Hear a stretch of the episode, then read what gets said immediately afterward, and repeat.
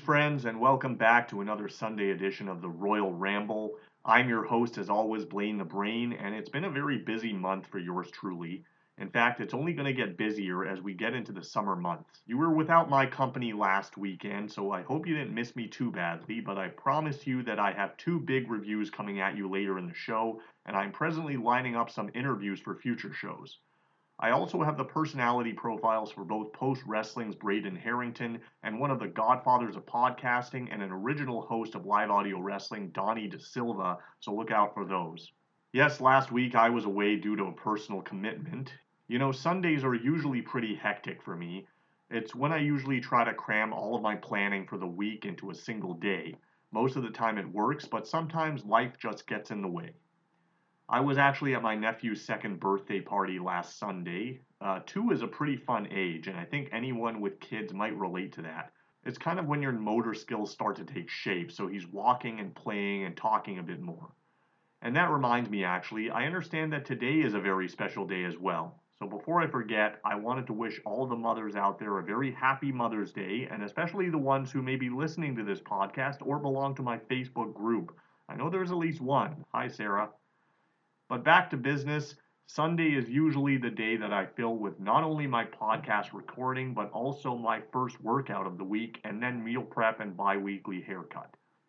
I'm also in the process of house hunting, and as anyone who lives in Toronto would tell you, just like the Godfather would say about pimpin', it ain't easy. The increasing rates and limited options have kind of forced my wife and I to look several hours outside of the city, but our options are kind of limited there as well. However, we are expecting to pack and move any week now, so if a week goes by and there's no podcast and no explanation, you should know why. But I promise that I will make it up to the three of you who listen to the show. With that, I wanted to talk about some of the big events that took place last week, which I didn't get to speak about as they happened. Actually, first, I did manage to squeeze in some New Japan this week. Their Best of the Super Juniors tournament is underway. Speedball Mike Bailey seems to be an early favorite to win it all, and his day one match with Hiromu Takahashi was great. Though I've still seen much better from both guys, and I know we'll get better matches as time goes by. The WWE draft has also gone into effect, although I question the legitimacy of this thing. I guess I'd have to blame myself for once again giving them the benefit of the doubt and thinking this time might be different. But already you have people switching shows and interpromotional matches announced for the pay per view, and I'm like, what's the point? Not only do you have SmackDown talent competing to win a Raw title, but you also have SmackDown talent challenging for tag belts that are supposed to be exclusive to Raw, which they never actually made clear and we're only a week into the draft. In fact, Kevin Owens and Sami Zayn, who are supposed to be exclusive properties of Raw, are set to appear on SmackDown this coming Friday, which is ridiculous. And then I could have sworn that the women's tag team champions Raquel Rodriguez and Liv Morgan were both drafted to the Raw brand, and they were also competing on SmackDown this week with no explanation provided. I really wish they would either take this thing seriously or just do away with the concept forever. It's just becoming wasted airtime every time they do a draft. Okay, rant over. Now let's get into the shows that I didn't get the chance to review last week. The UFC had another big pay per view with UFC 288. It was the return of Henry Cejudo to the octagon. Overall, I didn't think it was a particularly exciting show, and certainly not one of the better UFC pay per views, but parts were enjoyable. There also weren't a lot of huge names, and they seemed to be solely depending on the main event as the draw. The men's featherweights opened things up on the main card as Kron Gracie took on the Canadian Charles Jourdain.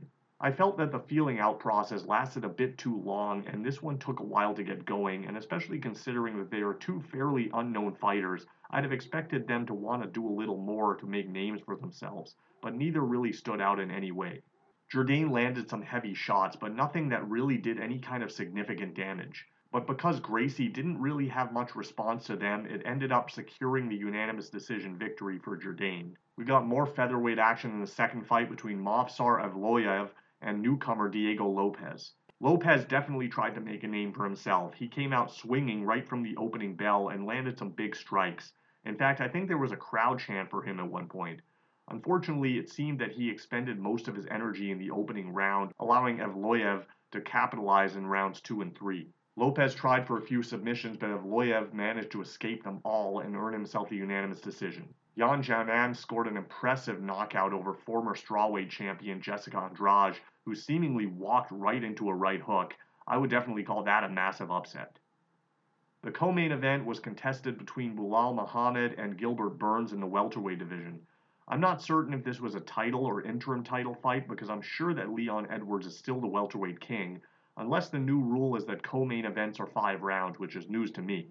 But this one went all 5 and Muhammad really controlled most of it. It didn't seem like Burns had an answer for any of Muhammad's offense, though he was still not able to finish the former welterweight contender.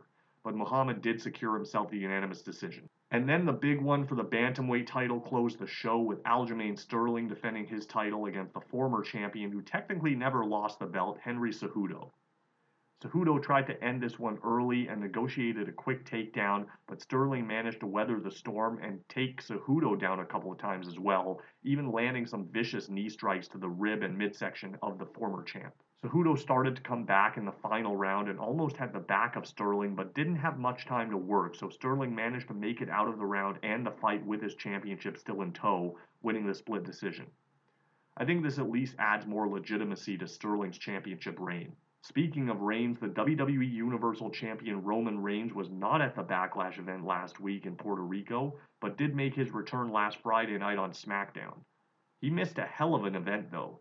It's currently a front runner, I would say, for pay per view or premium live event of the year, whatever you want to call it, and the Puerto Rico crowd was insane throughout. In fact, that might have been the hottest pay per view crowd ever, or at least on par with some of those ECW one night stand events. I think the WWE has been doing a really good job lately of capitalizing on international crowds, especially by placing some of the hometown favorites in the spotlight and also throwing some nostalgia in there, which I'll explain later. But this crowd in Puerto Rico was on fire, and I'm sure they'll be back at some point. Opening the show was the Raw Women's title match between Bianca Belair and Damage Control's Iyo Sky. This was a pretty good match, but the highlight of it was certainly the crowd response. I didn't think it was particularly shocking that Iyo was cheered, but I wasn't expecting Bianca to be booed, and man, did she ever get booed. It was like Cena in Chicago all over again, only worse because Iyo isn't even a hometown favorite. I think they may want to consider turning Bianca at this point, but given the events of SmackDown, it doesn't look like that's happening anytime soon. The backstory of this match was Iyo constantly trying to target the left arm of Bianca, which was weakened in the early stages. I love the spot where Bianca tried for a press slam but couldn't support Iyo's weight on the injured arm, so she just kind of held her up there with her one good arm. There was kind of a two pronged effect there, not only were they sticking to the story, but they also emphasized Bianca's strength with that move, which is something that she's been known for, so well done. Bianca delivered a sit out power bomb from the top rope, which looked pretty cool. At this point, Bayley and Dakota made their way to the ringside. They immediately got involved, and Bayley actually grabbed hold of Bianca's braid at one point as Iyo set up for the moonsault. But before she delivered the move, the ref caught Bayley red handed, causing her to release the braid, which in turn allowed Bianca to avoid the moonsault from Iyo and hit the KOD for the pin. Some great storytelling in this match. Bad Bunny was shown in the back, mentally preparing for his upcoming match as Rey Mysterio walked in. They were speaking Spanish throughout the segment, so it was kind of unclear what was said, but then all of a sudden, Rey brings in Puerto Rican legend Savio Vega. I have to admit, I popped for this. It was almost like I was an 11 year old kid watching In Your House again. Savio had some words of encouragement for Bad Bunny, also in Spanish. Up next was the match that no one could make sense of. It was the one on one encounter between Seth Rollins and Omos. I have to say, I think lowering expectations for an Omos match actually works well in his favor because this was the second show in a row where he had a pretty decent match, and they seem to be doing a good job of playing more to his strengths, which is his strength. The big man went on the offensive early by attacking Seth as fans were singing along to his entrance theme, which I think was a brilliant move as it immediately places all the heat on Omos. Omos was delivering all the power moves in this match while Seth was utilizing more of a hit and run strategy.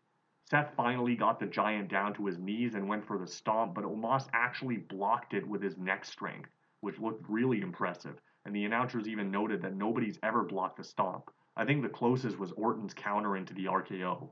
Omos came back with a choke slam, but Seth rebounded and got Omos into position again and hit two stomps back to back.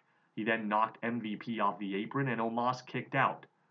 Seth then ascended the ropes and hit a final stomp from the top rope, which I believe is the first time that that's ever been done. And that finally vanquished the giant. Again, more good storytelling in this match, and I love that Seth had to go above and beyond his usual strategy to defeat Omos. They made both guys look really good here.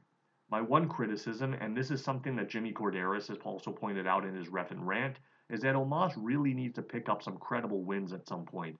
Eventually, it's going to get to the point that it's not that impressive to beat him, which shouldn't be the case. Footage is shown from the Backlash press conference where Damian Priest shoved down Bad Bunny, with Triple H trying to play the role of Dana White, and then Bad Bunny answered back with a slap and bolted right out of there. The triple threat match was next for the US Championship with Austin Theory defending against Bobby Lashley and Bronson Reed. I think of all the matches on this card, this was probably the worst one by default. And I say by default because it wasn't actually that bad. It's just when you compare it to some of the other matches on the show, it wasn't as memorable for lack of a better word. One of my major critiques of matches involving multiple participants is that usually there are only two people fighting at a time while the rest of the field just casually disappears. But this match was different as all three were involved throughout the match, and it felt like an actual triple threat. Theory kept trying to work with Reed to double team Lashley, and Reed hit a very impressive looking Vader bomb from the middle rope onto Lashley, who was standing on the outside. If anything went wrong there, it could have ended in disaster, but it looked pretty smooth. Theory tried for the A Town down, but Lashley countered into the Hurt Lock. Theory kicked off the ropes into a pinning combination, forcing Lashley to release the hold, but as soon as he did that, Reed came at him with a tsunami for the near fall. Reed then misses a moonsault on Theory, and Lashley meets him on his feet with a spear, but then Theory immediately tosses Lashley out of the ring and steals the pin on Reed. The finish was a little cliche, but kind of worked for Theory's character, as he's supposed to be this slimy and sleazy heel who does whatever it takes to win. Also, this is another big win for him on PLE, and I think they're doing a fine job of building him up and making the title mean something again. They're finally trying to erase the memory of the Money in the Bank fiasco from last year. There is a promo for Night of Champions, which will take place in Saudi Arabia in two weeks. Then we went into the SmackDown Women's title match between Rhea Ripley and hometown favorite Zelina Vega. I hated this match when it was first announced, but I'm eating my words because I loved what they did here. Firstly, I love that the challenger entered last and Zelina was draped in the Puerto Rican flag, and the announcers mentioned that her family was at ringside and that this match was dedicated to her late father, who was a victim of the 9 11 tragedy. I actually remember her mentioning that on a TNA pay per view about 10 years ago. I believe her dad was a firefighter. Honestly, I thought this was going to be a total squash match and probably should have been, but they did give Zelina some hope spots in this one. It was kind of booked similar to Seth versus Omos, where Zelina was just kind of playing the cat and mouse game with Rhea in the early stages. She managed to counter a Riptide attempt into a Tornado DDT at one point, and followed that up with a 619 and then a Meteora for a close near fall. With Rhea grounded, Zelina bounced off the ropes but caught a vicious kick from the champion on the way back, and Rhea put her away with a Riptide to keep the title. After the match, Zelina rose to her feet and was showered with praise from her hometown crowd, and I really love that they let this moment breathe if Zelina Vega makes it into the WWE Hall of Fame one day, because let's face it, everyone does, it'll be because of moments like this. This is the only moment of her entire career that I will ever remember, and it was fantastic. Well, actually, she did also do that movie with Florence Pugh where she played the role of AJ Lee, but this is her standout moment in WWE by a long shot. I was a little surprised that they chose to go with the Bad Bunny match next, as I thought the crowd might have been burnt out after the last match, but the energy level rose to probably its highest in this match. It was the San Juan street fight between Bad Bunny and Damian Priest. Priest has come a long way since his Punishment Martinez days, and I thought his promos leading into the match were great, and he did a really good job of carrying this one. As I predicted, it was kind of similar to the Bam Bam Bigelow and Lawrence Taylor match from WrestleMania 11, it was a much better match, but I meant more from a booking perspective where Priest just dominated most of it, and then a mistake allowed Bad Bunny to hit some of the big moves. Bad Bunny actually brought a shopping cart full of weapons down to the ring, I guess stealing a page from Raven's playbook, although I didn't see a Frankenstein head in there. As I said, Priest dominated in the early going. He hit South of Heaven at one point, but then pulled Bunny up as he made the pin. I love this spot, and again they let the moment breathe. I hope Tony Khan was taking notes. They fought through the crowd at one point, and Priest delivered a broken arrow off an equipment case through a table down below, which looked incredible. Priest then carried Bad Bunny back to ringside but accidentally kicked the ring post aiming for Bunny. Bunny capitalized and started targeting Priest's knee, and Priest was actually begging off. But then he suckered Bunny in and delivered an upkick. Bunny answered back with a low blow, at which point Dominic and Balor came down to ringside. They started to surround Bunny, but then Mysterio raced out, and then the familiar music of Carlito hit, and the crowd went nuts as the former Ruthless Aggression star and Puerto Rico native ran out to help Rey Mysterio and Bad Bunny take down Judgment Day. This is where things got a little chaotic. It was definitely overbooked, but the crowd seemed to love it. As Judgment Day started to retreat, Savio Vega then came out along with the LWO and they did further damage to Dominic and Balor. At this point, I forgot that there was an actual match going on.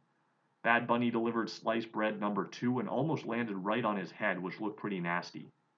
He then hit the Destroyer to finally put Priest away, and then Carlito, Rey, Savio, and the LWO came in the ring to celebrate with him. As overbooked as it was, I loved this match, but I still always cringe when a non wrestler does something like a Destroyer or Coast to Coast because it stretches the believability and makes it seem like just anybody can be a wrestler. Aside from that, though, this was a really fun match and probably should have closed the show. The six man tag was up next. It was the Bloodline team of Solo Sikoa and his brothers, the Usos, against the team of Matt Riddle, Sami Zayn, and Kevin Owens. I still love the whole bloodline angle and that it continues to develop each week, but I'm struggling to understand why the Usos are supposed to be intimidated by their younger brother. That really never made sense to me. The match felt more like an angle than a match.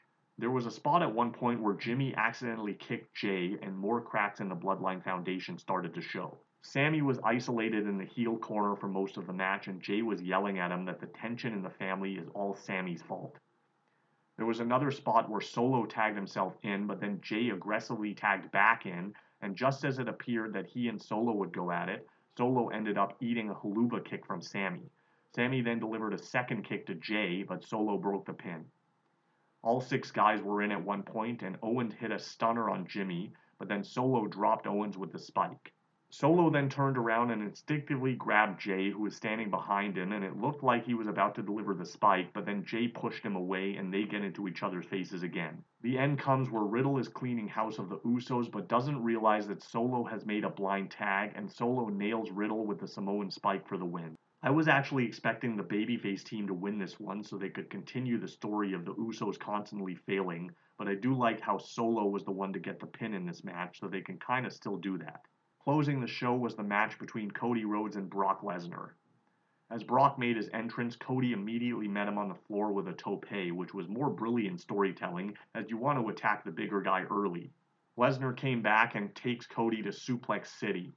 He then exposed the turnbuckle, but it backfired as Lesnar ended up bouncing off of it, which busted him open. Cody tried to capitalize with the Cody cutter and then hit a pair of CrossRhodes, but the Beast kicked out. Cody went for a third CrossRhodes, but Brock countered into an F5 and Cody kicked out. Lesnar then locked on his Kimura submission, but Cody popped his hips and forced Brock's shoulders to the mat while still in the submission, and the ref counted to three. Not a very creative finish, but I guess it was the easiest way to make both guys look good, and it opens the door for a rematch, which has already been announced in Saudi. So that's it for another week. I will be back a little later next weekend to preview WWE Night of Champions, NXT Battleground, and AEW Double or Nothing, so it'll be a big one. Until then, I will leave you with an 8 beast. See ya!